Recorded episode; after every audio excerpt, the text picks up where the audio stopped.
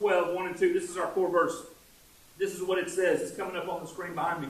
Therefore, since we are surrounded by so great a cloud of witnesses, let us also lay aside every weight and sin which clings so closely, and let us run with endurance the race that is set before us, looking to Jesus, the founder and perfecter of our faith, who for the joy that was set before him endured the cross, despising the shame, and is seated at the right hand of the throne of God. Let's pray over that right now. Father, speak to us right here. As we talk about perseverance, let us look to Jesus who modeled this for us.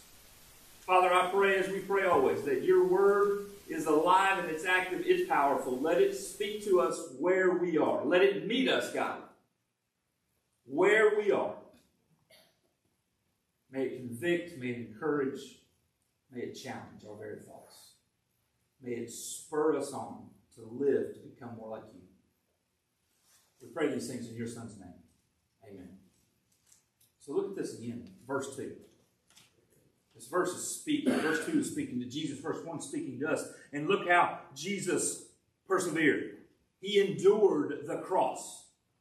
He persevered through the pain, and then it specifically mentions shame knowing the joy that was waiting him on the other side. I mean, Jesus is going through this, right? Like, not only did he step out of heaven to come here with us, not only did he live with us, not only did he train up these men and dealt daily with, with the masses, he's also going to go to the cross for all of humanity to have the opportunity. And he's going to deal with the pain that comes with that. He knows the pain that's coming. And not only that, He's going to deal with the shame, not just the public humiliation of being hung naked on a, on a, on a tree, but the shame of taking your sin and my sin to the cross when he was so undeserving. He is God, after all. He can have nothing to do with sin, and that is the shame that he took upon himself. But look what the motivation is the joy that was waiting him on the other side. What's coming next is knowing that he's going to be seated at the right hand of God. He's going to be restored to a place of honor. And he knows that everything he did was not about him being glorified, but him giving you and I the opportunity to be there with him. That is the joy that Jesus experienced. And so he was willing to endure the cross. He was willing to persevere through this. And here's the thing, church in God's economy, perseverance always leads to some type of benefit or blessing in your life. Always. In God's economy, perseverance always leads to some type of benefit or blessing in your life. Now, it may not be an immediate blessing, it will be immediate benefit. The blessing may come much later on. But as you persevere, and everybody in Scripture who persevered through things, there was always benefit or blessing that followed. And so verse 2 is all about Jesus being the model. Verse 1 are the instructions to us. It says that we, right, and we'll, I'm reading this out of order, I know. We are to throw off every weight, especially the sin which tangles us up. And we're to run with endurance the race that is set before us. Now let's break this down working backwards. We're to run the race that is set before us. This is simply speaking to the journey of life. Your life, from the time that you were brought into this world to the time you exit, it is the journey. Whether you are a Christian or not, that is the race that has been set before you. It doesn't matter what your socioeconomic income is. It doesn't matter what color skin you have. It does not matter what country you live in. The life that you is the race that is set before you. It is the journey. And as Christians, as followers, the goal for you and I is spiritual maturity. That's the goal. It begins with surrendering your life and accepting God to come be, to, for Jesus to come be the master and Lord of your life. And then from that point on, it is all about, as the Bible mentions places, you becoming like Jesus. And that race that is set before us is this daily journey of me becoming like Jesus. The author of Hebrews says that we're to with endurance. Now, most of us, we don't like that. There's a couple people that uh, running is a, is a thing. Like I, I've got a buddy over uh, in Huntsville, Matt Pittenger. Some of you know him. He goes a lot of our man camp and our father son things. Uh, he's a runner, like one of those crazy psycho runners. Like one of those, hey, I thought I would do like a 50 mile race down at uh, you know Talladega. You want to go with me? And I'm like, no, I, I don't want to even watch you run 50 miles. Like, like what's what's that? Why? Why? You know, hey, I'm training for this thing at Cheaha. I can't, you know. And I'm like, wow, like why 50 miles? Like, isn't one good enough? Anyway, this this guy loves to run. And the author gives us this analogy run with endurance. endurance. And, and the, the translation is we're to be steadfast in this journey that we are on. We are to persevere through the difficult seasons of life. Some of these difficult times that we face, they're going to be trials. They're going to be just, you know what, life just threw you a curve, and that's what it is. And I know a lot of people. Everybody, everybody has these moments where you know what, you just you can't help it. Whatever happens in life is happening, and we are to persevere through that. We're to run through that on a journey of becoming like Him. Some of these difficult times are just temptations that come our way. Weak moments in our life that we give in. Because let me tell you, the temptations are there, and Satan is not going to stop these. As a matter of fact, once you start, once you start letting him in, he's just going to keep feeding it, and he's going to keep feeding it. And, and, and we are to give up these temptations that come our way.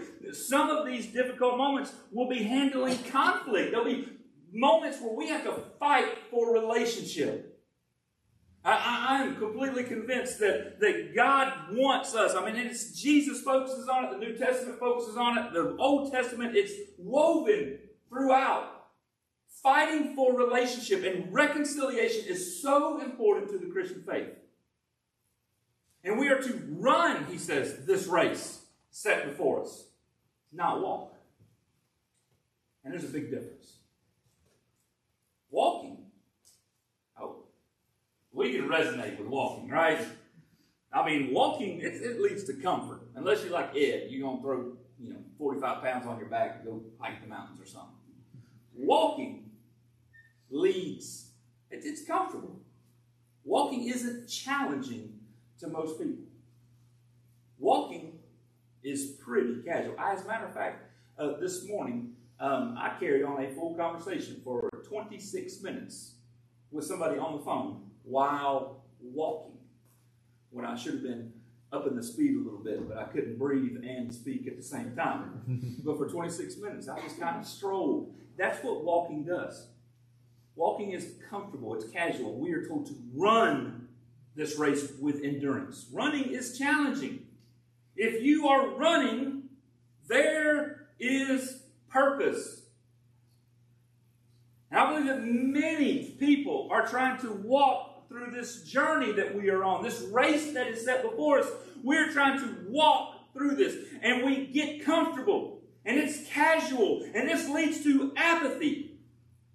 You here in the church in America, do you realize that by other country standards and what's going on, they call us casual Christians?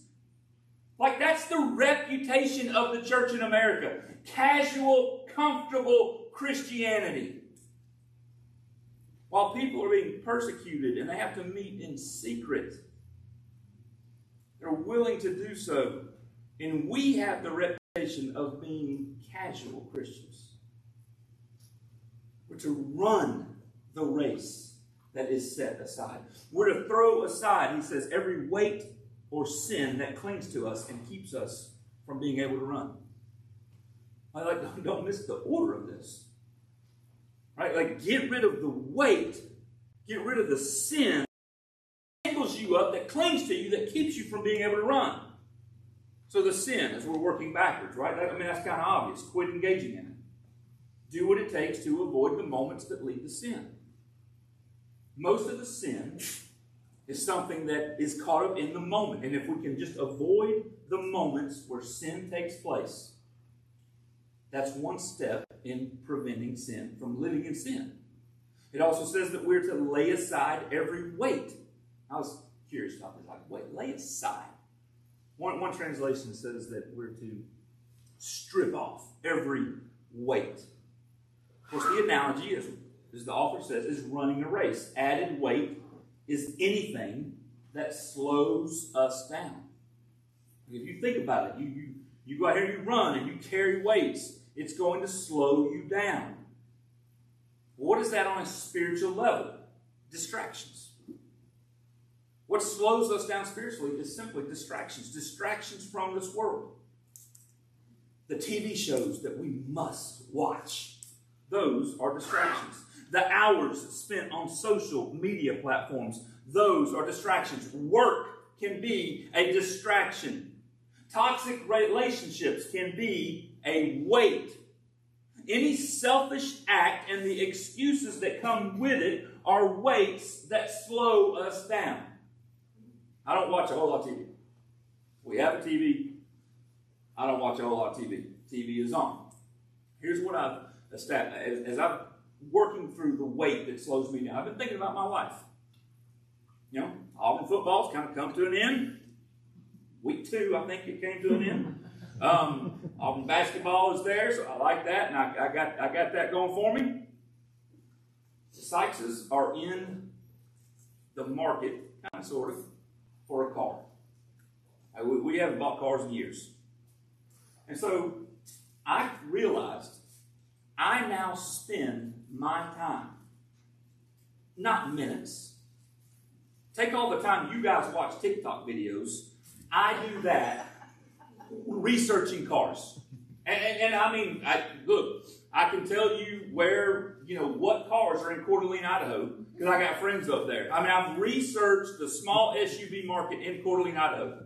I can tell you everything around here. The Hyundai dealership that I drive by, and I drive through their parking lot every time, I can tell you how often they rotate the cars on that on that car lot. Right? Like, like this is how engaged into this I am.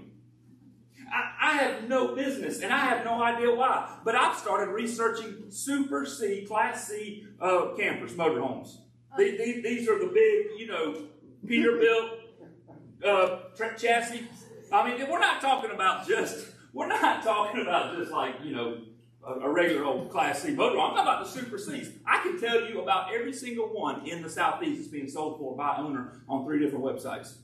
What do you want to know about them? I'm your guy. You want to know why? Because th- this, for some reason, is what I have been doing with my time.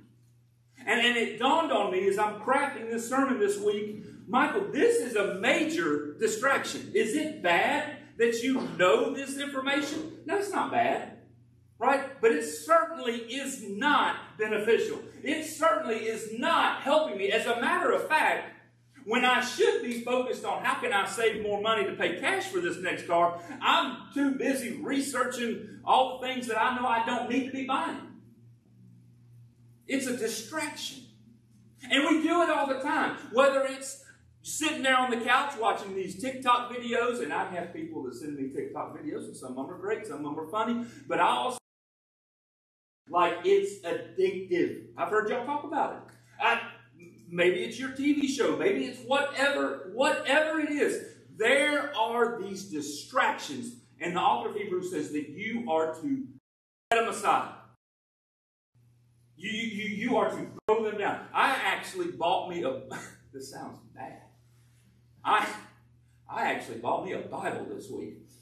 I actually bought a Bible that I could read and not just my tablet, right? Because I do everything on my tablet. And what is it? Like, like what's what's the thing? Okay, I'm to sit here and do my Bible study on my tablet.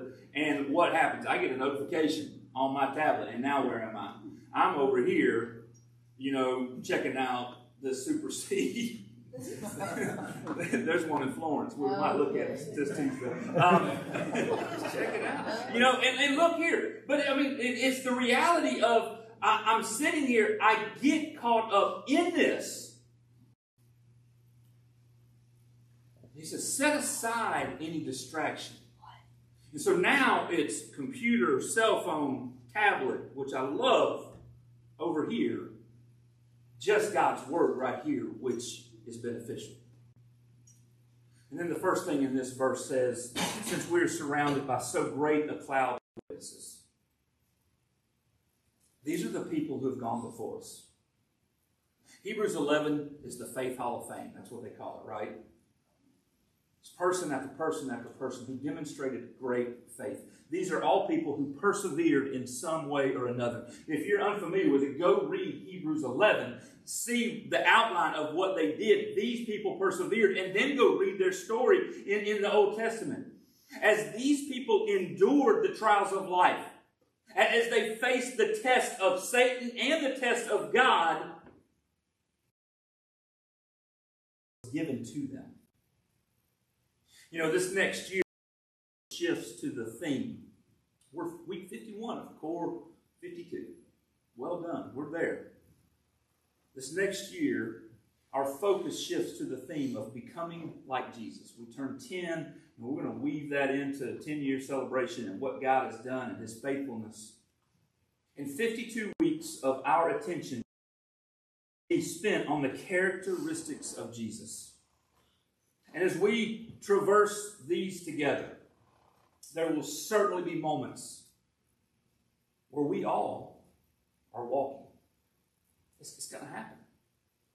There, there's, there's going to be moments where we're distracted and we're carrying around extra weight of distractions. And here's what I hope you remember as we go into this the journey of becoming like Jesus is it's a marathon. It requires endurance. And, and I love that Mark Moore said that in the essay this week. He talks about gaining grit. Grit empowers you to live life like it's a marathon, not a sprint. And it's the single most important factor in success. And, and, I think if you take your faith seriously to the point of, I, I really and truly am focused on my life reflecting Jesus, of me becoming like Jesus in all things, it's going to take perseverance. Because you know what? We're going to fall.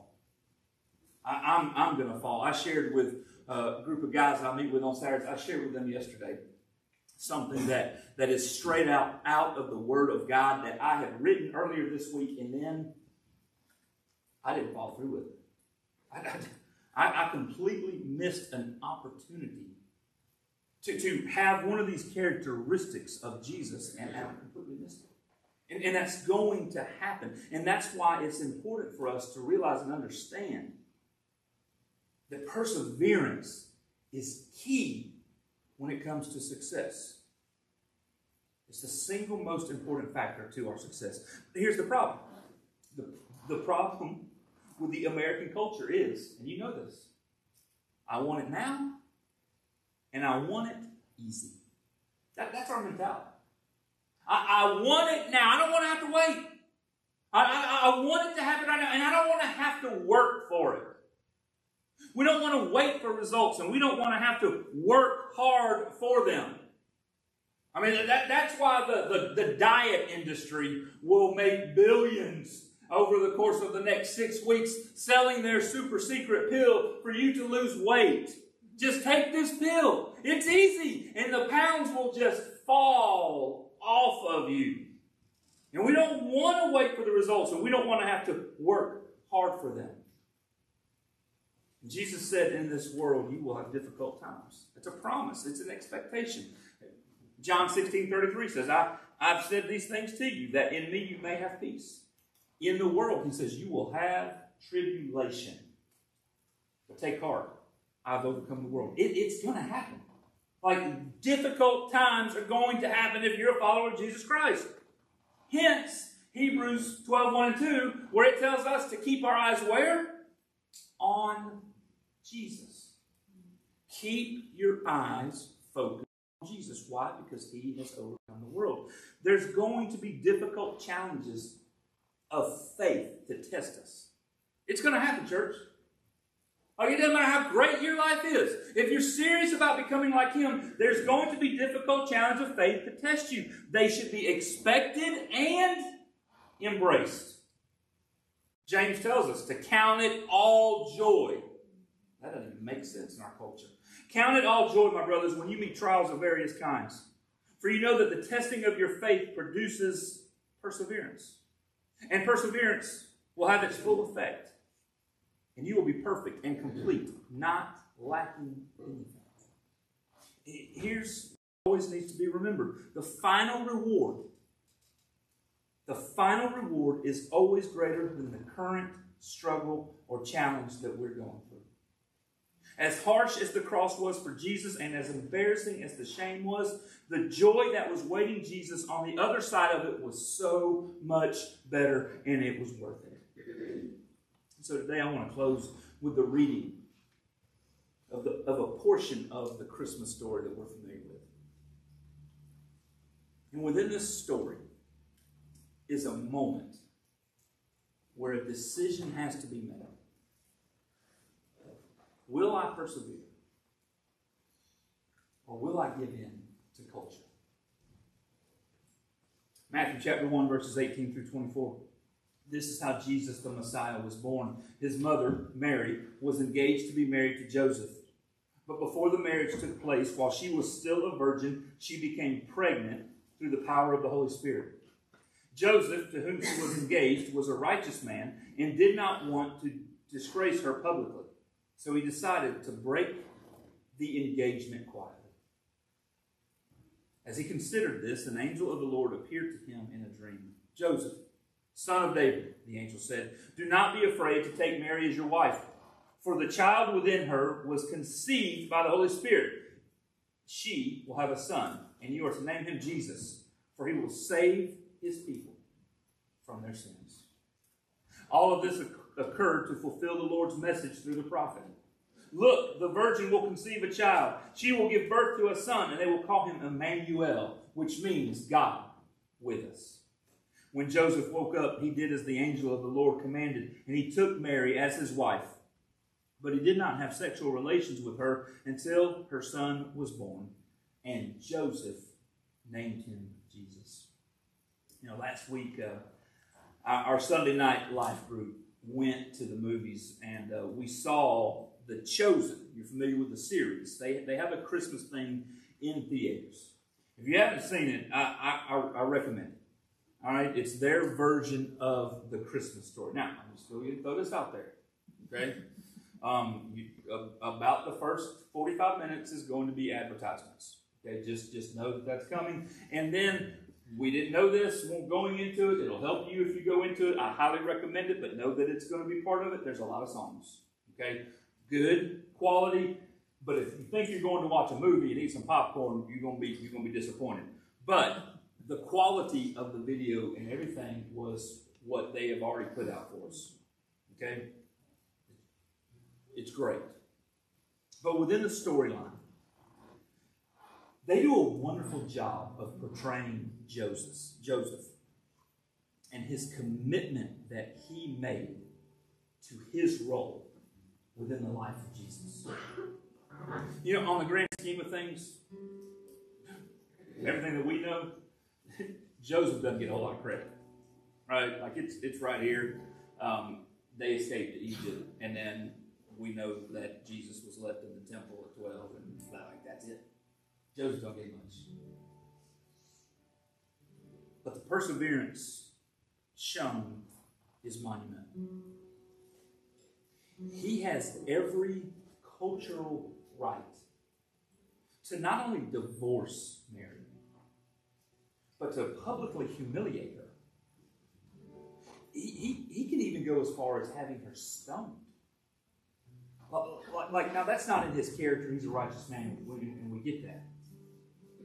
But based on what the cultural expectation is, that that is what he can do.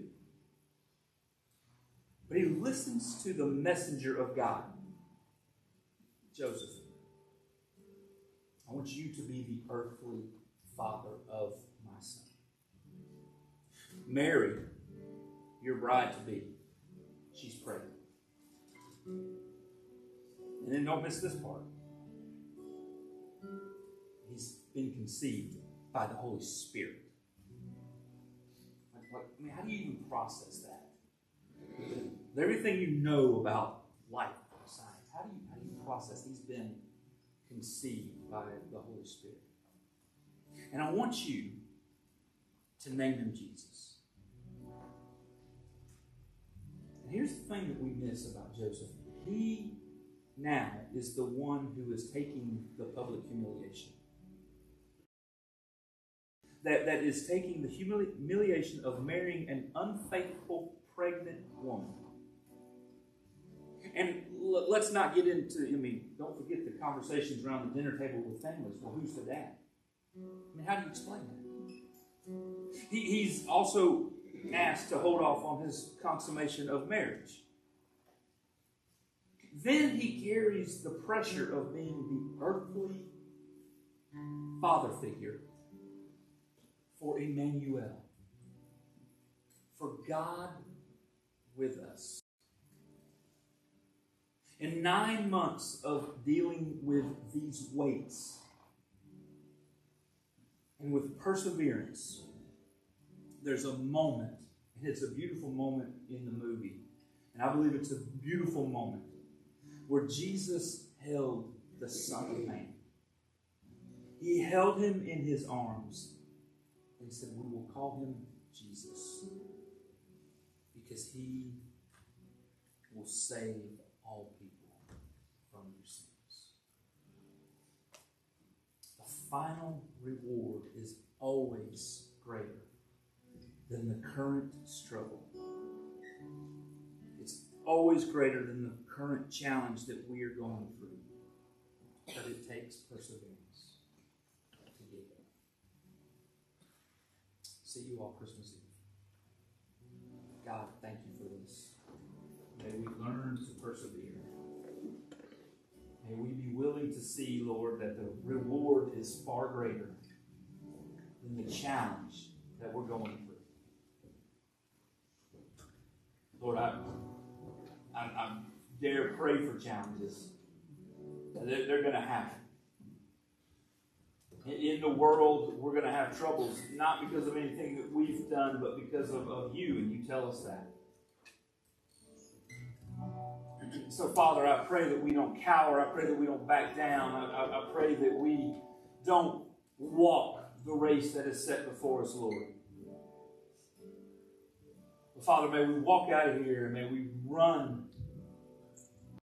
race that is set before us. May we endure to the end.